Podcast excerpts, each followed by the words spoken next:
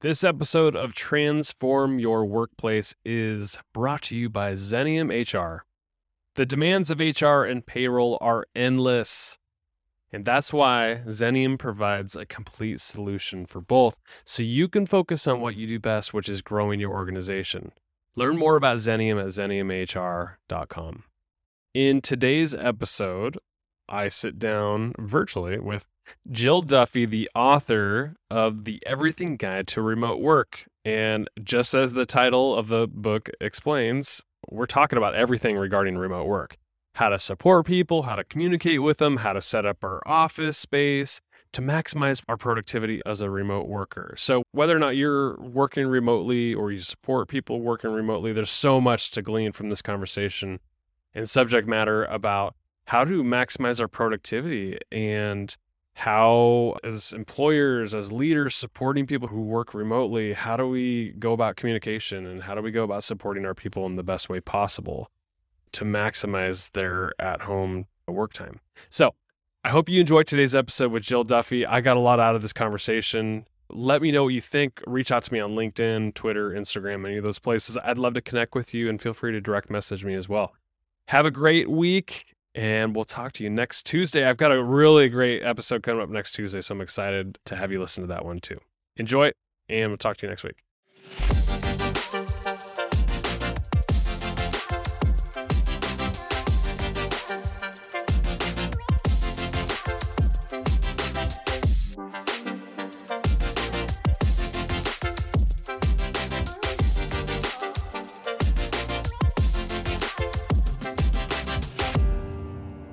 Jill, it's a pleasure to have you on the show. Thanks for coming on. Oh, thanks for having me. We're going to talk about your new book, which by the time we release this will probably be out, but it's the The Everything Guide to Remote Work. This is so needed right now and I, I think I even told you a few minutes ago before we started recording that I wish I had this 2 years ago when like a lot like me, like a lot of people went remote and I think it was March of 2020. So, what was the idea behind this book? Like why did you decide to write this one? I have been writing about remote work for a little while now, probably since, I don't know, maybe 2015, 2016 or so.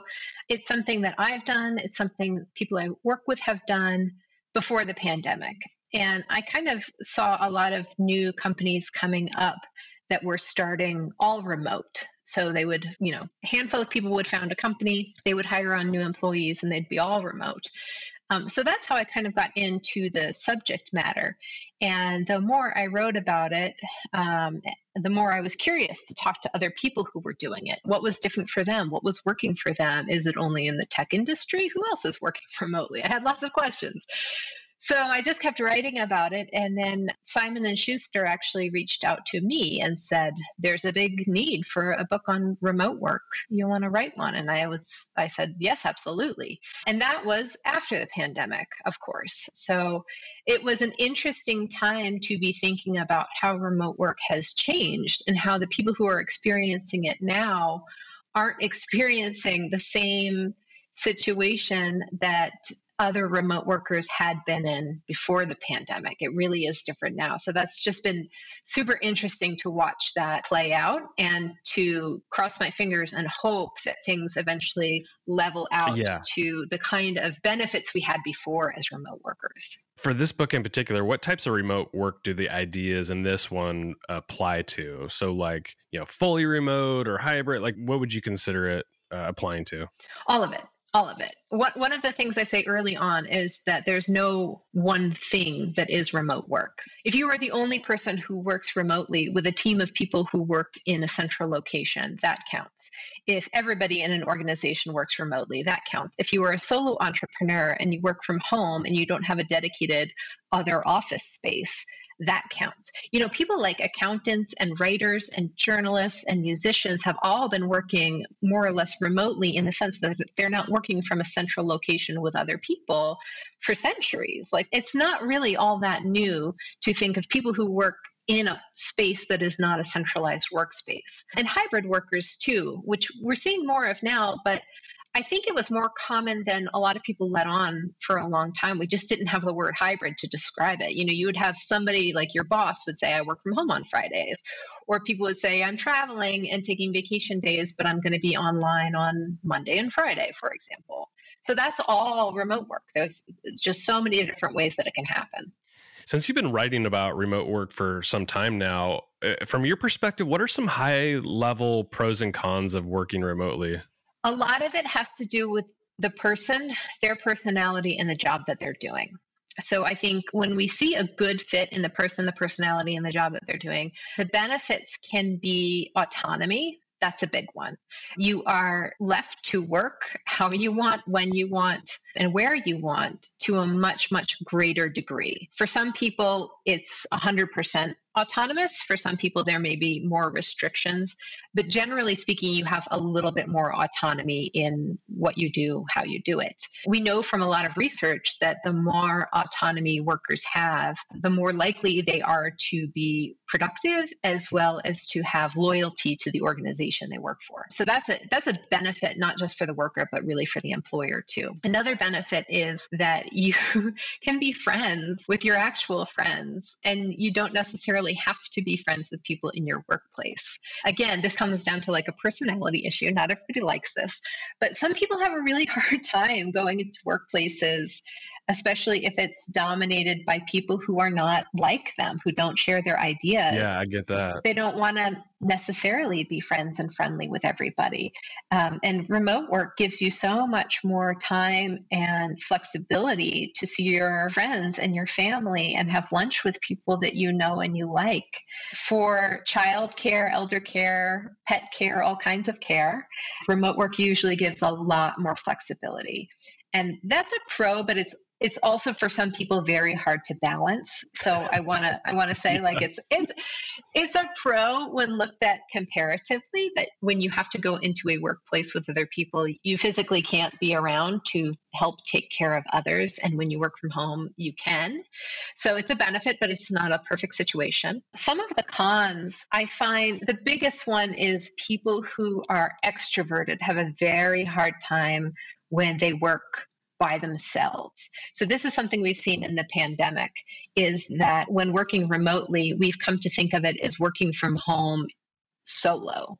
So maybe you have kids in the house, maybe you have a partner or roommates or other people around you, but there still tends to be a feeling of isolation for certain types of people. I would say that the balance to that is in a normal world when we can go out and mingle, you can join a co working space, you can work from a coffee shop, you can work with other friends of yours who are remote workers, and you don't have to be alone. But the pandemic has really thrown a wrench into that. And then just to give you one more con, I would say there are a lot of people who like the rhythm of a daily routine and commuting. They find that commuting gives them an ability to ramp up and get ready for work, have a routine that like leads them into it, have a purpose when other people's eyes are seeing them in the chair. Um, they feel a little bit more accountable for showing up on time. And then the same with going home. They like the wind down. You leave the workspace, you leave the work behind, you have a period of time, even if it's a short commute, to kind of readjust and get back into a different mindset. And those people tend to have a hard time figuring out how to create boundaries at home mm-hmm. that give them the same effect. Yeah. You know, in talking with a lot of people about remote work, it does seem like every remote work environment is not necessarily created equal. And I'm thinking if people are considering, like maybe they're interviewing with an employer about a remote work a remote first position what are some questions that they should ask or or even some perks and benefits that are offered from your perspective that people should be asking about to make sure it's a, a good fit for them? I don't know if that's probably an easy one to unpack but I, i'm sure there's some high level things that you would say like these are the must haves yeah yeah the benefits coming out of all remote or remote first companies are huge a lot of them have gravitated toward an unlimited paid time off policy. And these kinds of policies have pros and cons to them as well. But let me just first explain what it is. So, unlimited time off means instead of having a set number of vacation days that you earn or accrue as your time goes on, you can take the time off that you need as long as your manager usually approves it. That means if you are comfortable and happy taking off four weeks out of the year, five weeks out of the year, that's probably going to be allowed. If you only take off two weeks in the year, that's your business. The problem with unlimited paid time off is sometimes the culture of the company doesn't actually support it. So people tend to take less vacation than they should. So in a remote job interview, I would say ask how many days on average people tend to take off, especially if it's an unlimited paid time off policy. Find out is it a culture where people are really supported taking that time off? And sometimes one of the ways you can find out is is uh, whether the highest level people in the company take time off. Oh, yeah, that's a good one. Do they take parental leave when they have children? Yeah. Did they take their vacation time? Do they shut off completely when they take vacation? Because if, if it's happening at the highest level, you know it's going to be supported at the employee level too. I think that's a good one. Another thing you should ask is, you know, how geographically spread out is the team because you want to know what hours are you going to be required to work so, if you have a team where people are all over the world, you might find that the company has a policy, you know, once a week we have a big meeting. It's optional and it's held at such and such time. And you can get a sense of where people are, how many people in the world are, you know, in one time zone versus another based on when those meetings will take place. Some companies will have a policy that say, no, we need you to work very specific hours. And depending on the type of job, that might be a requirement. You know, if you're doing a support type job, if you're answering help emails or help phone calls, for example, you might be required to work certain hours. But you shouldn't go in assuming you know what those hours are. So definitely ask about that. I would also say another good thing to ask about is whether there are any times when the team is expected to get together in person. You know, yeah, beyond just general business travel, is there a team meeting? Is there an all company meeting? How often does it happen? How is the location chosen? If I decided to attend, it would, well, first of all, would it be mandatory for me to attend? And if I were to attend, could I bring my family with me? Is, is there any sort of allowance for childcare, for example, if I have to attend these things. So these are good things to think about. I think um, this is beyond you know your typical job interview questions about the core work itself. This is sort of like how do things run for you guys? How do you work? How do you expect me to work and fit in? And the nice thing is a lot of remote first companies make this kind of information public. So if you have a job interview with a company that's all remote, definitely go out and try to research them because chances are they've written about this stuff before and you can find out a lot of these answers just by reading their blogs and their website. How do we set our remote workspaces up for success? Like what I don't know if there's core equipment pieces that you need or uh, workspace. I would love to hear what your perspective is, and you have tons of great ideas in the book. But I'm just curious, what like what are the must-haves from your perspective? So most people who are working remotely have some kind of a computer that's going to be the first thing. It's pretty tough to work remotely without being connected in some way. So you need a, you need a good computer, you need a good router and Wi-Fi connection. So pay for your internet service, pay for a new router. Don't cheap out on those things. No, especially the internet piece. Like I, I think like you need like a what gigabyte speed or something like that, especially if you're doing video calls and stuff. Like I, I think the internet do not cheap out on that. Yeah, that's something that you should pay for. And often it's something you will have to pay for out of pocket. A lot of companies will have a clause saying, you know, you have all the freedom in the world to to work whatever hours you want, to do what you want, but you have to pay for your internet. That's a requirement we have. Um, I've I have seen other companies sort of offer as a benefit, you know, fifty dollars a month toward your internet or some other some other kind of token um, to help people pay for it. But yeah, don't cheap out on your internet. Make sure you have a good router. You're going to need a computer. I would say set up a desk. Have a desk and a chair that you like. The chair doesn't have to be anything expensive. A good back cushion can do wonders. So my setup right now, actually, I, am sitting on a dining room chair. I have a rolling chair mm. somewhere behind me, but I don't really like it as much. I find that the seating part is a little too short for my legs. Oh, interesting. So the dining yeah. room chair works for me with a nice cushion. Get yourself uh, an external mouse and keyboard if you're working on a laptop. You can always prop up the laptop with some books or with a laptop riser. That will help make sure that the the screen itself is high enough. You want your eye level to be about hitting the top of the screen for good ergonomics. And then the external keyboard and mouse will just make it all easier on your neck, shoulders, back, hands, wrists If you do reading on physical paper, you probably need a printer, and it's really nice to have a little lamp for that, um, something to give yourself a little extra light. If you do a lot of video calls, you will need some kind of a light source. The best, in my opinion, is a window. So if you have a window and lots of good sunlight, great. If not, maybe get a ring light. Maybe think about bouncing a ring light off of a white wall or a white um, sheet of paper if you don't want to point it directly at your face. That will help. And that's about it. I mean, you can keep it pretty simple there's more that you could add. And I think decorate your space so that it makes you happy. Put up pictures of people you love, get some plants, whatever it is that makes you comfortable invest in those things. And remember, your space isn't static. You can change it at any time. So I think the new year and right around spring cleaning time is a good time to say, let me let me take stock of what I have. What would make me happier? What would make me more comfortable? And just just think about making those adjustments as you go. Jill, I'm pretty proud of myself because I've gone the last two years working remotely without having to buy a printer. So that's pretty cool. That's one piece of equipment I've always. I don't know how people get away with it. I've, I've, always hated having a printer at home, so it's it's nice that I haven't had to print anything. Everything's so digital for me. Yeah, I, people have told me that, and I don't know how they get away with it. I always need to print something. of course, yeah. What advice do you have for people who uh, are really trying to find what schedule and routine works for them? So, let's say they have autonomy over their schedule and a lot of flexibility with the remote position like what, kind of schedule and routine should people develop? Because i think that's the the biggest thing for people is they need some sort of structure. That's what you know helped when we're going into the office but now if if people are at home they should probably have some structure wouldn't you think? So what i'm going to say might surprise you. I've been thinking about this a lot lately and writing about it a little bit. Your routine can change. So what oh, works for you today what worked for you a, a year ago may not be what works for you tomorrow. Mm. Um, I think a lot of people are looking for that silver bullet answer of. yeah, I was looking for. I was looking for my own advice. Get up here. at five thirty. Make sure you start promptly at eight. No, no, no, no, no. No, no, no, no, no. Getting dressed, deciding what properly dressed for work means anymore. No, no, no what you need now may not be what you need later. So, what I would say is instead of thinking too much about a routine, think about things that are going to help you get started.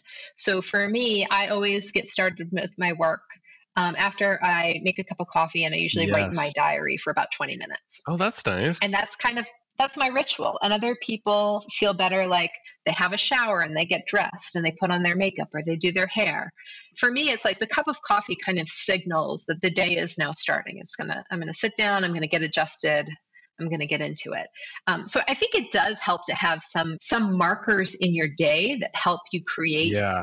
time and space barriers between working time and personal time. But I don't think it needs to be a set routine that is always the same and yeah like a rigid structure or something like that yeah. Yeah i think for a lot of people too child care pet care elder care all kinds of care are part of that routine. People will tell me well my workday starts after i drop my kids off at daycare or my workday starts after my kids get on the school bus or my workday starts when elder care is taken over by somebody else who helps me. So for those situations, I think usually people know that they have other things in their day that they've got to take care of that kind of create those markers for them. But if you don't have them, yeah, just find something that you do already anyway, such as have a cup of coffee, walk your dog, you know, whatever it is, um, and try to pin the start of your workday to that to help signal to your brain this is when we start work and all the other things you know how late you sleep when you get dressed and take a shower like some of that can be flexible and it, it can change depending on the season that you're in. If you live in a place that has long, dark winters, you might not feel like getting up and taking a shower at 6:30 in the morning, and that's okay. Yeah, I'm in I'm in Oregon. It's like dark and rainy and cold all the time. yeah, it's it's kind of harder to get get up and feel like you're getting started when when the weather is darker like that. Yeah. You wrote in the book that remote teams must over communicate. Why do you suggest that? Yes, yes, so important. The reason is when you're working remotely, you don't have all of those other interpersonal moments when you remind people you're going to be on vacation or they look over and they see that your chair is empty because you're out to lunch. So, remote teams are working together. They have to tell each other what they're doing, how they're working, where information is located multiple times. So you're going to find yourself repeating yourself, being a little repetitive, as I just was there. you can say things twice. Tell people on Slack or Microsoft Teams. Tell them in a you know on a video call in a meeting tell them in an email follow up, put information on the shared drive or server, whatever you have, put information on a shared whiteboard that you use, put the same information on the team messaging app. Like, don't be afraid to repeat yourself because people won't see the information the first time around. They may not have heard you, they might forget. So just repeat yourself. And the other piece of over communicating, I think, is just telling people when things are going well. In a physical work environment, in a shared work environment, we know when things are going well because people have an upbeat attitude and the executive team is, you know, high fiving each other when they come out of a mm-hmm. meeting or you know it's bagel day is now twice a month instead of once a month because there's a little extra whatever it is. You know you have all these little markers that tell you things are going well and you have the same kind of information when things are not going well. But when you're working remotely and you're just at your desk in your home or in a co-working space or wherever you work uh, you don't get all those other signals as easily. So you need people to tell you. And you should do the same thing. You know if your job is going well tell your manager hey, just wanted to let you know things are going really well right now. I feel like I really understood my tasks. I think I did this assignment really well. This project came out great. Tell your colleagues, your coworkers, hey, I noticed you had a great comment in the meeting the other day. That was really insightful because they're not going to see you smiling during the meeting they're not going to get that other information. So you really have to over communicate. And that takes time to develop that skill too.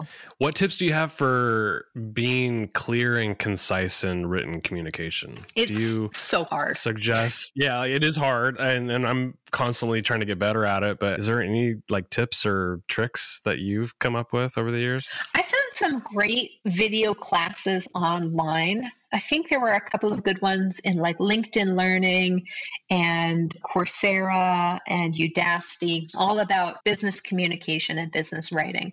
So I think if you need like a proper class to help you get oriented, those are some great resources. And I think sometimes video is a lot easier to absorb because you can turn it on and kind of pay attention um, as you're doing something else.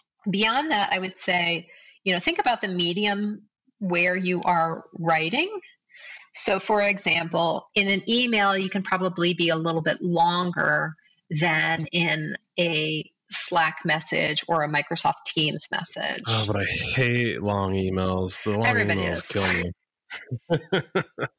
Some things to think about though, you know, when you're working remotely, it's less synchronous work, meaning you're working not simultaneously with people all the time. So when you write an email, don't imagine somebody waiting eagerly at the other end on their computer to receive it. You can take a moment, just stop, read it over, break things up into paragraphs, maybe read it out loud. Think about how the information is grouped. So, by that I mean, is the most important information at the top. If you were to try to put bold on all the really important things, would they be grouped together? Would they be kind of spread out all over the place? And that's something I do a lot actually. When I type a Slack message to say, hey, whoever needs to know, this is what I'm working on. I'll put the key things in bold to make it easy for them to just glance at the message and see. With email, too, like line breaks, paragraph returns help tremendously and just make sure that that information is grouped properly. I'll sometimes also reread an email and take out a lot of, hey, how's it going? Hope you're well. best wishes, yeah. happy holidays. I try to minimize that stuff a little bit. Like I want to be nice and personable, but if it's already a long message, nobody yeah. nobody needs those extra three sentences in there. Uh, right. And I'm I'm with you because like a lot of times I'm trying to you know convey how I'm feeling or emotion in in the email like to be friendly and stuff and a lot of times I'll just put a smiley face or an exclamation point at, at the end of like something that's kind of matter of fact sounding by itself. Yeah. But I'll, it, the nice thing about that is it removes all the other fluff that I would like normally put in, like, "Hey, how's your weekend going?" or you know anything like that. That just kind of wastes time. yeah, uh, you're you're absolutely right. Emojis, React and exclamation points are super super helpful. Um, and if you feel like you are the person who doesn't like exclamation points, just remember it's not about you; it's about your reader. So if that exclamation point makes your reader feel happy, give it to them. Yep, I love that. So you wrote in the book that remote work is reshaping our meetings. How should we rethink how we structure and collaborate in meetings? I think this is hopefully one way that remote work will make all of work better. In remote work, we really have to think about the time we spend in meetings as being precious. So, what that means is, you know, especially if you're working with people who are across different time zones, just physically getting people together on a call, finding a time that works for everybody is tough. And when you think of it that way as eh, like a limited resource, you really want to make the most of those minutes you have together.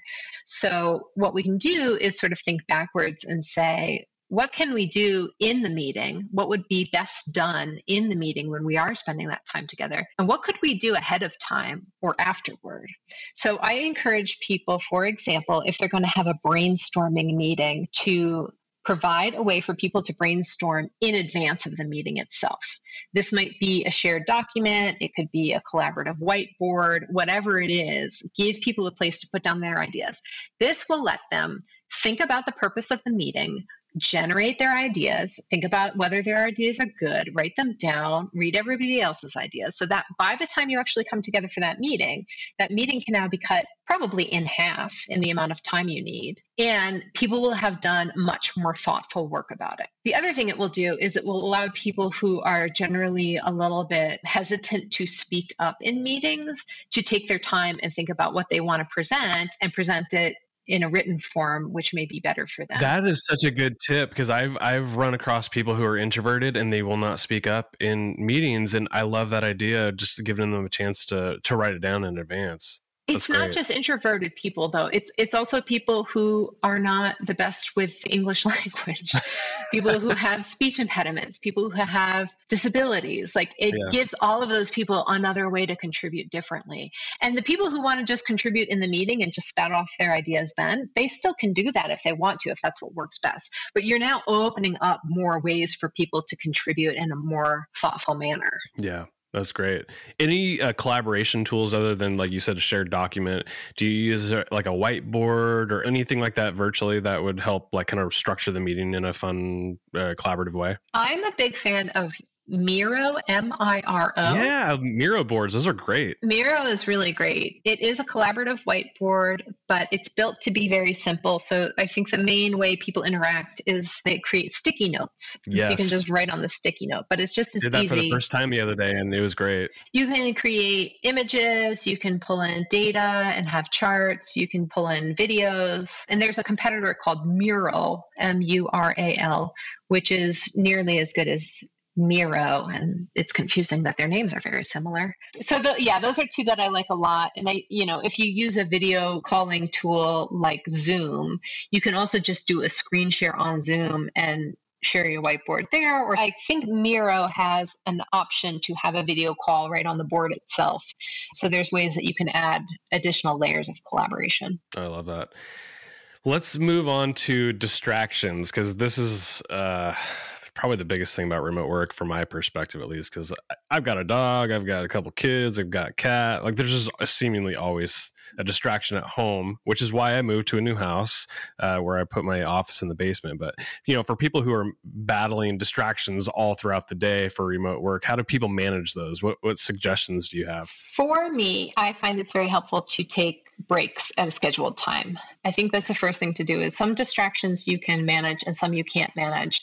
Um, and so just allowing yourself an opportunity to take a break is really helpful. There are some techniques out there to manage distractions.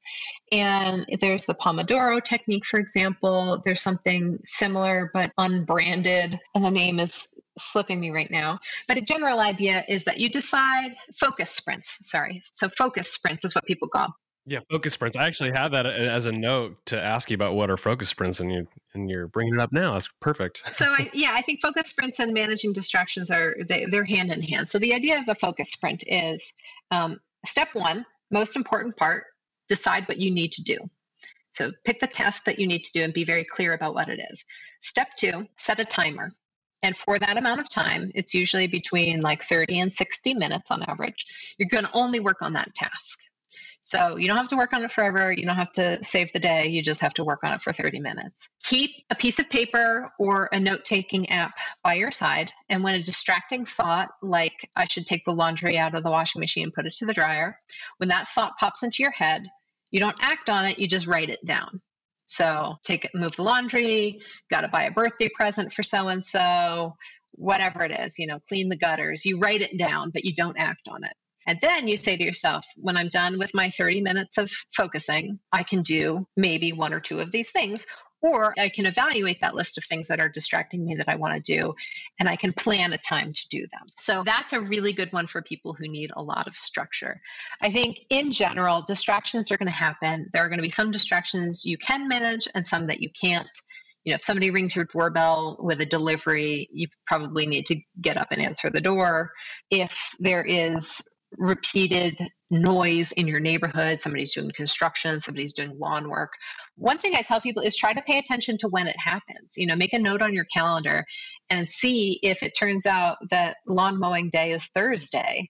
And that way you know on Thursdays, I'm going to go to the coffee shop for an hour. Yeah. Or, or I'm going to move to a different room, or I'm going to plan that time for when I process email because I don't need to be super focused and the noise isn't going to bother me when I do that task. So try to plan around it as much as you can. But, you know, that works for some things. And then other kinds of distractions like your roof is leaking, you, you really just need to stop and like take care of it this um, you know for employers for that are making the shift to maybe a remote first environment I, I think for many employers they were valuing the hours in the seat over the output and the results. H- how do we make this overall shift? Because i think it's not just an employee thing but it's a manager thing and an and an employer thing. It's like how do we make this shift to measure the results and output and value that over just like hey they're on and they're working nine to five. Like how do we make that mental shift? Because i think that's the biggest one in remote that might be the toughest. I think people have been trying to solve that problem forever regardless of whether the job is remote. The best thing you can do as an employee is have a very clear job description you should know what it is you're there to do. And if somebody in the organization can't tell you that, there's a problem because that's often what drives people to show up and be in a chair for eight hours is the description of what they're supposed to do is not clear. So how do they know if they're doing it? Having goals, you know, whether that is an amount of output you do, some kind of metric that you meet, sometimes that's helpful. That's not possible in all jobs.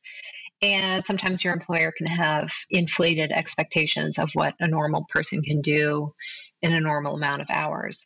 Um, I think the communication piece is super key here. So figuring out what is your job description, and if a manager can't give it to you, you know, write your own job description. Come up with your own goals and say, this is what I think is reasonable for me, or this is what I think is ambitious for me, and I'm going to do my best to achieve it. But I would say, you know, if I hit 85% of this goal list, I will consider it successful. So if your manager, your leadership is not good about giving you that clear job description, I would say, you know, be proactive and try to make one for yourself because that's really the only way to do it. If we don't have a clear expectation of what we're supposed to do how are we supposed to know if we're doing yeah. it? I think one of the challenges with remote work seems to be being able to compartmentalize work and life as separate things. It's kind of gray right now. How do you suggest people set boundaries so that they're not feeling like they're always working or always, you know, life is bleeding into their work or vice versa? Yeah, it's super hard. You know, something I read before the pandemic was about the different ways people managed um, time off when they were on vacation and when they were like answering emails and being made available while they're trying to take their time off. So, what I found really interesting was there seemed to be a little shift in younger people saying, I actually like to have work email on my phone and be accessible to people when I'm taking time off because that way, when I come back, I don't feel overwhelmed by everything I missed. I don't feel like I've been out of the loop. I don't feel like I was sitting around worrying that something was going on that I needed to take care of.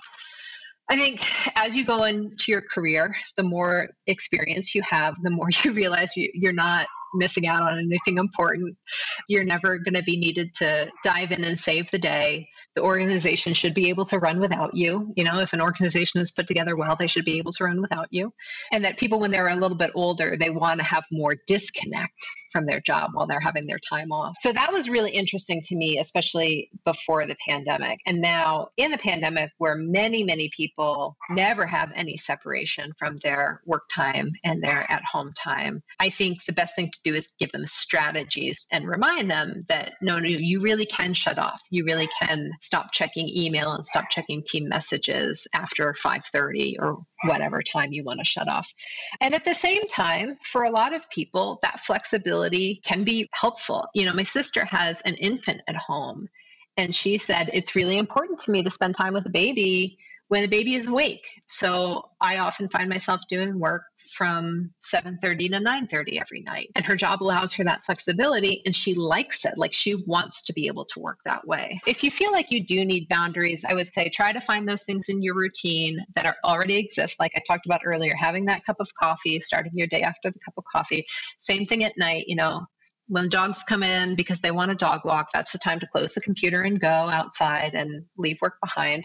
There are little things you can do too. You know, sit in the same chair if you don't have a proper desk space. Sit in the same chair at your dining room table when you work and sit in a different chair when you have dinner.